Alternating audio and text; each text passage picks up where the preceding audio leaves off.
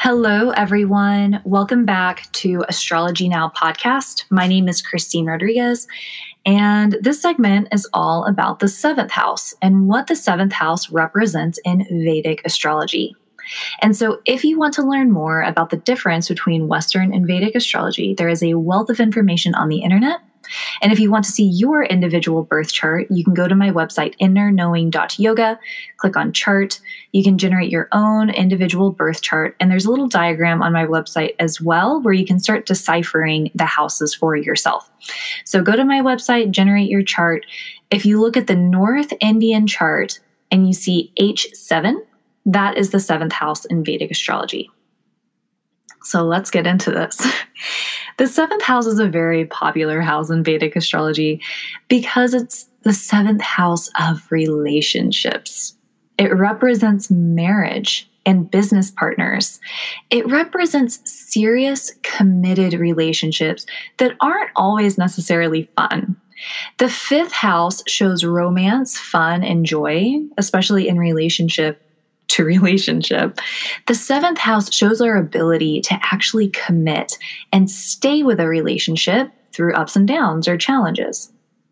The seventh house is a Kendra house. So if you have planets in the seventh house, they're going to produce very prominent results. And so that could be for better or for worse. It's going to give prominent personality qualities, and it's also going to give prominent life events. The seventh house is also a kama house, and kama houses are all about relationships. And so in the third house, it's discussing siblings, our brothers, our sisters, our neighbors.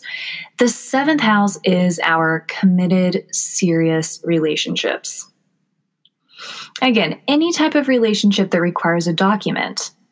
So if you have a publisher or you have a lawyer if you go into work with somebody, if you start a business with somebody, these are seventh house relationships. They're quite serious. And so the seventh house is going to show our ability to commit.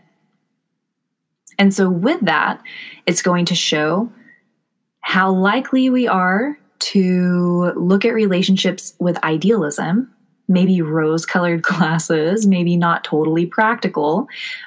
Or we can see how practical someone may be, how grounded and maybe even serious they take relationships.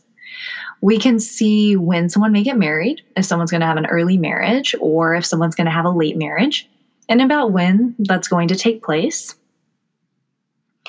We can also see more or less the type of partner we are going to get.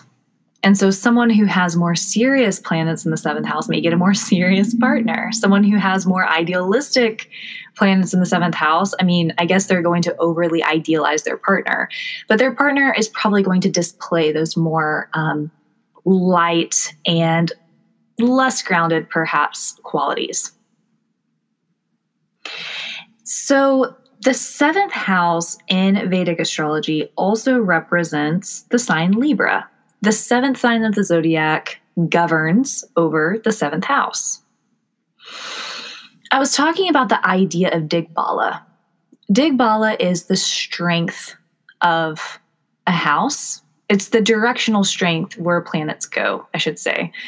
And so when planets go into different houses, they're going to get more or less directional strength. And so Saturn is actually Digbala in the seventh house. So if you have Saturn in the seventh house, it's getting full directional strength. Keep in mind, just because something is strong doesn't necessarily it's positive. You want to see the chart holistically. Now, when you think about that, Saturn is also exalted in the sign of Libra. And so Saturn does very well in the seventh house. I'm just throwing that out there for those of you who have Saturn in the seventh house and you think that the end is near. Calm down. it's probably a good thing. You always want to look at the chart holistically. Going back to that idea of Libra, Libra brings in the political influence. It shows one's persuasive power and the ability to convince.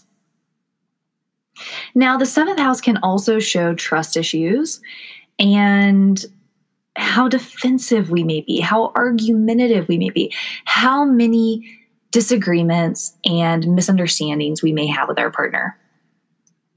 It shows the type of person, again, that we may end up with and how we are going to be in relationship.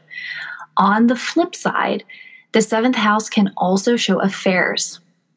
It can show loss of your partner. It can show divorce. It can show maybe someone who's never going to get married and doesn't want to be married. All of these things can be seen from the seventh house.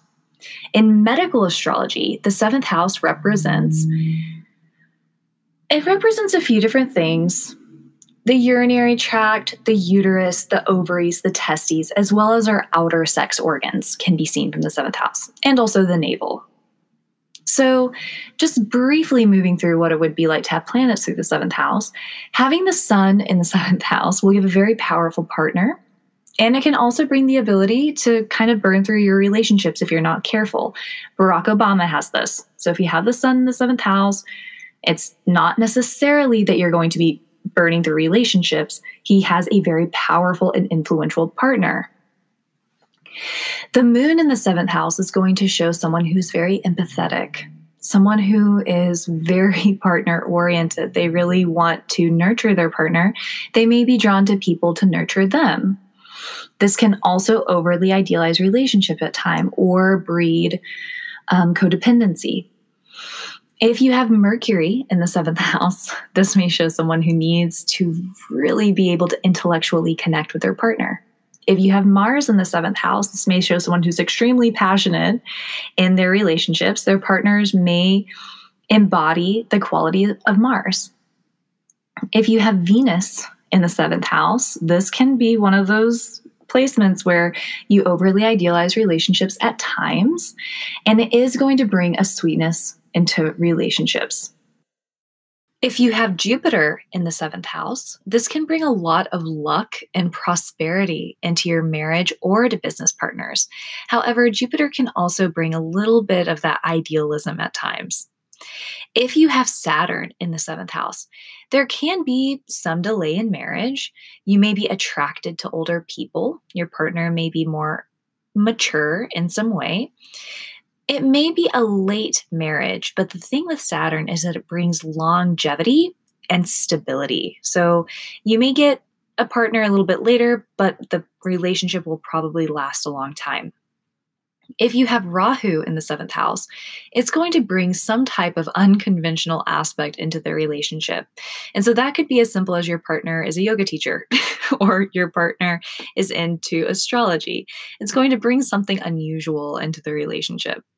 If you have Ketu in the seventh house, this is going to bring a lot of spirituality into the relationship. You may find a partner who is spiritual. You may also find a very independent partner, someone who needs some time alone. So I hope that this was helpful. If you would like to schedule a reading with me, you can email me at astrologynowpodcast at gmail.com. You can visit my website, innerknowing.yoga, and please follow my Instagram for Astrology Now, Astrology Now underscore podcast, and on Twitter, Astrology Now underscore. Again, my name is Christine Rodriguez. This is Astrology Now. Thank you so much.